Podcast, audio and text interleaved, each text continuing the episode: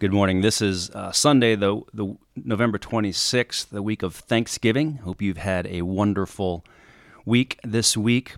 Uh, I'm your guest for the week. Scott Utesch is my name, and I get to be with you this morning in place of Pastor Allen, who is headed to Rock Hill, South Carolina, to preach at his home church there. So uh, exciting for him to be able to do that, and exciting for me to be able to be with you this morning. My wife Angie and I have been attending Banner Elk for a year and a half, and we love this community, and it's a real honor to be with you. We're going to jump out of our study of the book of Mark, and we're going to look at Psalm 19 today. And uh, but before we do that, I want to pray. And I want to tell you a story, and then we'll jump into the psalm and then apply it to our lives. So let's pray together. Father, we thank you for the gift of life and the gift of being together. And we thank you for your word and its ability to uh, help us know you better. And so we invite you this morning to come and to um, open our eyes and our ears and our hearts to you, that we would know you better and be the people that you have called us to be. And we thank you in the name of Jesus. Amen.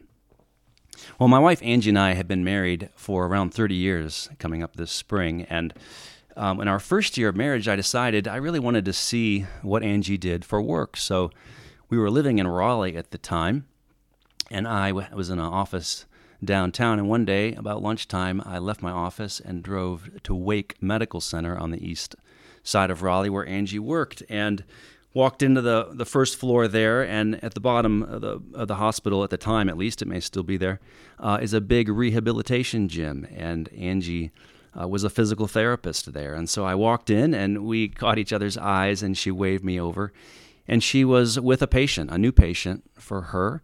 And uh, she was assessing uh, where he was so that she could come up with a rehabilitation plan to get him better. And she introduced me to him, and he happened to be a retired medical doc. Uh, his name was Dr. Martin, if I remember right. And but unfortunately, Dr. Martin had had a stroke, and uh, he was suffering the effects of that. And he was sitting in his wheelchair, and Angie was assessing uh, just how severe his condition was and what she had to do. So the first thing I noticed was she had a, uh, a large belt wrapped around his waist, and then she asked Dr. Martin, Dr. Martin, I want you to stand up out of your chair and stand as tall and straight as you possibly can. And Dr. Martin began to do that, and uh, Angie held him to make sure he didn't fall. And then she confirmed with him again. She said, Dr. Martin, are you standing as tall and straight as you possibly can? And he said, Yes, yes, I am. And I had uh, never seen a stroke victim before, but what I saw surprised me. I, he, Dr. Martin, is obviously a very smart person, very accomplished person, but because of his stroke, he was leaning at an angle of probably 20 degrees from upright, from vertical. And uh, it just it, it it shocked me, and I couldn't believe that this is what he thought was straight up. And uh, Angie obviously got her assessment and came up with a plan and helped Dr. Martin. But I, I tell you, tell you that story. The reason I tell you that story is that each of us has not necessarily had a physical stroke, although some sadly may have. But we've all suffered a type of spiritual stroke. We're disoriented. Uh, we're bent. It's one of the devastating effects of the sin with which we are all born. We don't, we don't think accurately about ourselves. We, we don't think accurately about our world, and we, we don't think accurately about God. Uh, we're crooked. We're, we're misaligned, and it's a, it's a condition we wake up with every day, and we need help. Well, the good news is that we have a great God who, like the best therapist we could imagine, has given us um, some assistance. He hasn't left us on our own. Um, he doesn't leave us listing over like ships taking on water. No, he, he has provided three wonderful resources for us to properly orient, uh, to think straight, and to walk straight. So if you have your Bibles, uh, turn with me to Psalm 9, or Psalm 19, excuse me. It's a psalm of David. And I'm reading from the NIV, and uh, the first six, six verses read this way the heavens declare the glory of God. The skies proclaim the work of his hands. Day after day they pour forth speech. Night after night they reveal knowledge. They have no speech, they use no words. No, no sound is heard from them, yet their voice goes out into all the earth. their words to the ends of the world. In the heavens, God has pitched a tent for the sun. It's like a bridegroom coming out of his chamber, like a champion rejoicing to run its course. It rises at one end of the heavens and makes its circuit to the other. Nothing is deprived of its warmth. The first resource that we have available to us, the first gift that God gives us to orient us, is His creation. And in this psalm, it's as if David is taking us on a walk outside with him and encouraging us to look up into the heavens, look up into the firmament, the expanse. And first of all, at night, with the stars shining brightly by the millions in the dark sky. And he's encouraging us to pay attention. Look at what you're seeing. Listen to what it is saying to you. There is a creator. He's magnificent. He's glorious. He's put on display for you a wonderful three dimensional exhibit of his creative power. And like being able to sit and stare at the painting of a world class artist, you have the opportunity to sit outside, look up, and take in the masterful strokes and the colors and the blazing stars of a powerful God. This creation is declaring, proclaiming, pouring forth speech, displaying knowledge. David uses these verbs and they're they're active participles. They're they're doing it. They're continuing to do it. They were doing it when he looked up and they're doing it when we look up. And it's happening all over the world among every people group on every continent above every ocean. It's accessible to everyone. Do you remember doing this for the first time? I do. I, was 12 years old, lying on my back uh, in the sand on the shores of Lake Erie in Ontario, Canada, with some friends at night. And far from the lights of Buffalo, New York, where I grew up, the stars were on full display, jumping out of the black sky. And I remember thinking, even as a 12 year old boy, there's got to be more to life than me. Someone or something had to create this. I heard their message. There's more to life than you. There is someone bigger than you behind the universe. There is a creator who put those stars in place. It was the first of many future reorientings in my life. And then, then David looks up at the sky during the day, and what does he see? He sees the sun. The sun, something that primitive people were tempted to worship, but not, not David, not to him. It was another powerful example of an amazing creator who put that big fiery orb in the daytime sky. And he compares it to two things. First, he compares it to a bridegroom coming out of his chamber. Well, what, is, what does that mean? Well, I, I compare it to like a, a happy husband waking, waking up the day after his wedding to the woman he adores. Some of you have experienced that. I, I have. It was the feeling that I'm the luckiest man alive. I feel like a king, full of joy and fulfillment. And then David says it's like a champion rejoicing to run his course. The, the word is actually mighty one. And it's like watching a Usain Bolt, the Jamaican gold medal track star, getting ready to run the 100 meter dash. He's smiling, he's laughing, proud to do what he's about to do, knowing he's about to bring it, right? He's about to bring it. And David's reflecting on the sun following a path across the sky and heating up everything that it shines upon. And he's in wonder. David is observing God's creation and really meditating on it. And we can do the same thing. We already do some of this naturally. We, we look at the gift of God's creation, and it has an eloquence that day after day and night after night demonstrates God's power to order and to make. And you know this. It's, it's one of the many reasons why those of us who live here enjoy it so much. It's why some of you enjoy vacationing here. There's something that happens when we get out and immerse ourselves in God's creation. It, it reorients us. So we would do well to pay attention and listen to God's creation. Let me give you a couple examples of what this has looked like or what it could look like for us. Uh, the first comes from uh, a story of a friend of mine, Frank. He, he's an old buddy, a little older than I am, but he's my motorcycle buddy, and uh, we've ridden all over uh, the country. Uh, but a couple years ago, we were riding up from Charlotte, and we stopped at Chestoa, uh, the overlook on the Blue Ridge Parkway. just south of Linville Falls, and we were staring out at the western edge of the Linville Gorge. Um, some of you are familiar with that. And Frank turned to me and he said, Scott, which, which way does water flow?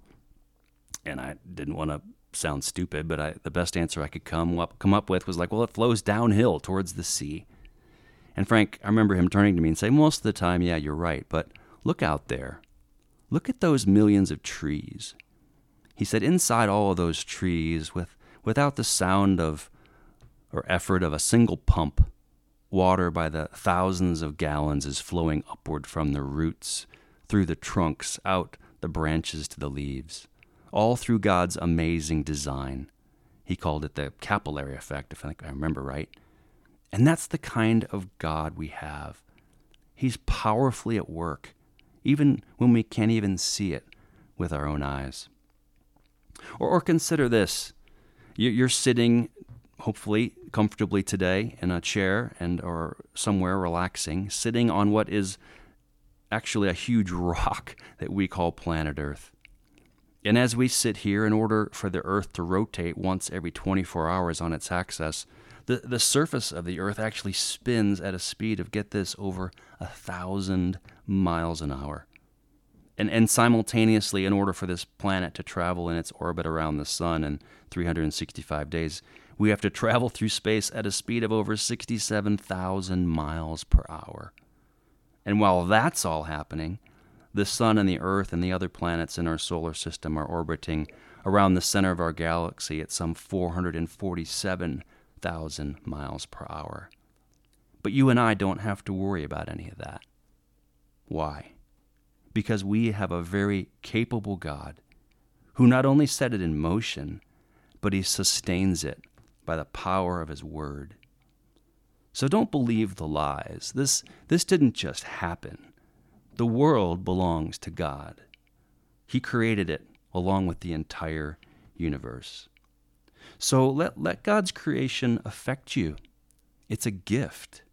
Let it correct how you're thinking, how you're acting, how you're worrying, and how you're believing about God. He's powerful, He's capable, He has established order and boundaries and beauty in the universe. And that brings us to the second resource God has given us to correct our bentness not only His creation, but his word. Let's continue in Psalm 19 in verse 7. David tells us, The law of the Lord is perfect, refreshing the soul. The statutes of the Lord are trustworthy, making wise the simple. The precepts of the Lord are right, giving joy to the heart. The commands of the Lord are radiant, giving light to the eyes. The fear of the Lord is pure, enduring forever. The decrees of the Lord are firm, and all of them are righteous. They are more precious than gold, than much pure gold. They are sweeter than honey, than honey from the honeycomb. By them is your servant warned. In keeping them, there is great reward. So, in addition to God's creation, we have this second resource, this second gift to orient us God's Word. Listen to the qualities that David uses to describe God's Word perfect, trustworthy, right, radiant, pure, firm, righteous, more precious than gold, sweeter than honey. That is quite the list. And listen to the promises of God's word, refreshing to the soul. Who doesn't need that? Making wise the simple. I need that. Giving joy to the heart. I'll take it giving light to the eyes. More of that, please. Uh, enduring forever. Providing warnings about the dangers in life and instructing you toward a rewarding life.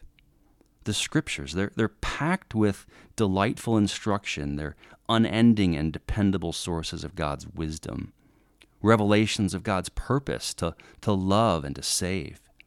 They have such value, such benefit, such impact. It has so much to teach us about God. Um, the list is endless, but here's a few things we learn about God from the scriptures.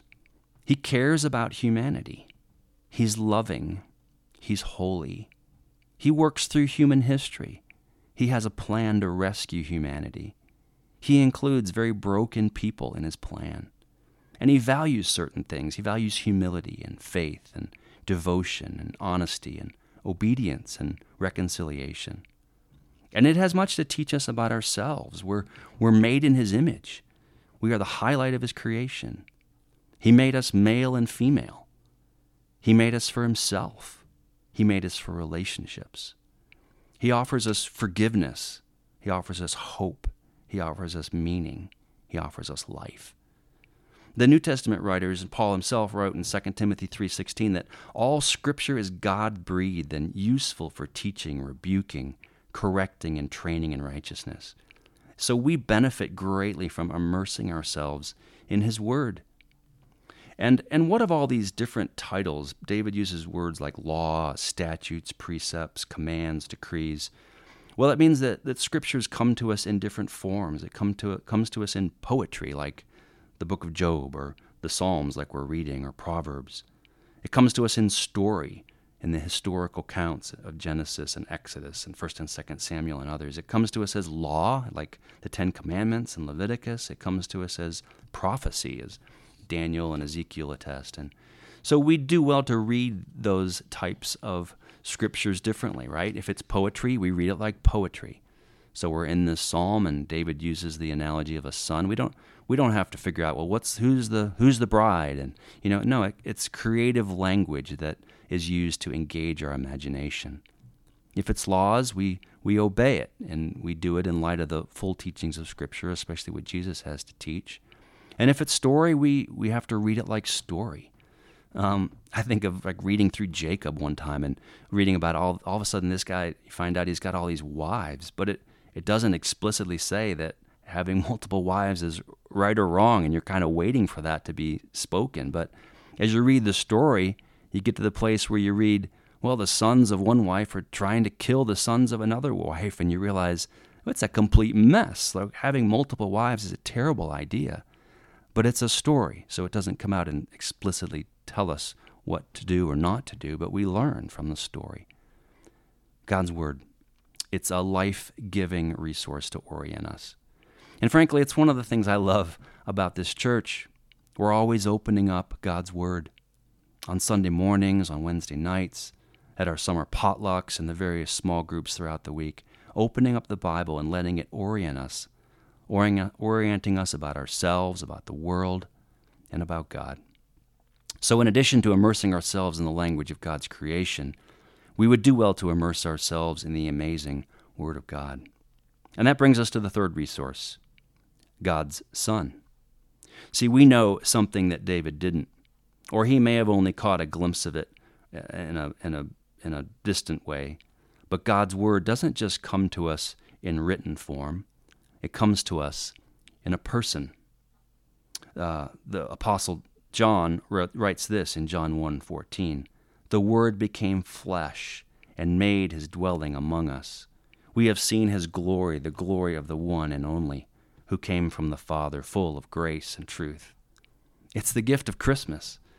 God becoming a human being born in the manger. It's what we're about to celebrate for the next four weeks of Advent. It's an amazing event, an amazing gift. Uh, the book of Hebrews right says this: the Son is the radiance of God's glory and the exact representation of His being. Jesus told one of his disciples in John 14 9, Jesus answered, Don't you know me, Philip? Even after I have been among you such a long time, anyone who has seen me has seen the Father. So, like Pastor Allen has been doing on Sunday mornings with us in the Gospel of Mark, we've been looking at Jesus. Who is he? What does he reveal to us about God? What does he say and teach and how does he treat people and what does he what does he do? And again, the lessons are endless, but here are a few worth mentioning. He cares deeply about people. He welcomes the outsider. He comforts the downcast. He confronts the arrogant and self righteous. He honors women. He loves the children. He wants to liberate people from bondage bondage to sin, bondage to disease, bondage to fear, bondage to death itself. He teaches us that God's name is Father. And we learn that He doesn't force Himself on us, He invites us to follow Him. Well, how about us? What, what do we learn from Jesus about ourselves? Again, the list is endless, but here's a couple thoughts. We learn that we need Him. We learn that we can't fix ourselves. We need Him to rescue us. We learn that we don't have to pretend or to fake it. And like we heard last Sunday in Mark chapter 2, Jesus didn't come for people who think they're righteous, but for people who know they're sinners. And we watch him on the cross. And what do we learn? We learn a lot, but we learn we matter to God. We learn that he loves us. We learn that God would rather his son suffer a brutal death in our place than have us spend eternity separated from him. And as we see Jesus, we see God's Son that way. We, we walk a little straighter. And we look at the empty tomb and we learn that He triumphed over death. He's defeated our enemy. God's plan worked. He went through the doorway between the now and forever and ripped the doors off the hinges. We have hope beyond ourselves, beyond our sin, and beyond the grave. And more than the sun and the sky, He truly is the mighty one who rejoices to accomplish his task. And we walk a little taller as a result. And we consider him, lastly, we consider him ascended to heaven, seated at the right hand of God the Father, and we learn that he has authority over everything. He's waiting for his Father to bring everything together under his rule. And he's waiting to come again for us. More than the sun and the sky, he is the groom. He is rejoicing to marry his people and show them love in a way we've never known. And we walk a little more humbly and we walk a little more courageously because Jesus is the King. So there you have it God's creation, God's Word, and God's Son. All incredible gifts that God has given us to help us walk upright. So, what do we do? Well, four things. First, we have to admit that we're bent. And this might be the hardest part, truthfully. It's what David did. Look at the last part of Psalm 19, verse 12. Who can discern their own errors? Forgive my hidden faults. Keep your servant also from wilful sins. May they not rule over me. Then I will be blameless, innocent of great transgression. May these words of my mouth and this meditation of my heart be pleasing in your sight, O Lord, my rock and my redeemer. David comes to God and he acknowledges that he is bent. He asks the question, Who can discern their own errors? It's a rhetorical question, and the answer is no one. There are things in his life, errors in his ways, that he is unable to even see and address. Like Dr. Martin thinking 20 degrees off center is standing straight. There's things he's just not even aware of in himself. And he prays, Keep your servant from willful sins. There, there's something defective in him that even he knows when he knows what's the right thing to do, he doesn't do it. And if he knows the thing not to do, he does it anyway. He's bent, like me, like you. And he cries out to God for help. And we need to follow his example. We need to cry out to God God, I need you. I'm bent. That's the first thing we do. The second thing is we need to pay attention to God's creation. Get out in it, listen to it. Let it affect how you think about yourself and how you think about God. The third thing, we need to pay attention to God's Word. Read it, study it, learn from others as they teach it. Let it instruct you, let it correct you, let it guide you. And fourthly, we need to pay regular attention to God's Son. It's what we're doing on Sunday mornings, but He has things to teach you and show you about yourself, about His Father, our Father, and about His purposes for us in this world. Bottom line, God has not left us alone as disoriented and bent people. He has given us the gifts of His creation, His Word, and His Son. May we allow them to teach us to walk upright, straight, and tall to the glory of our amazing Creator, Savior, and King. Amen.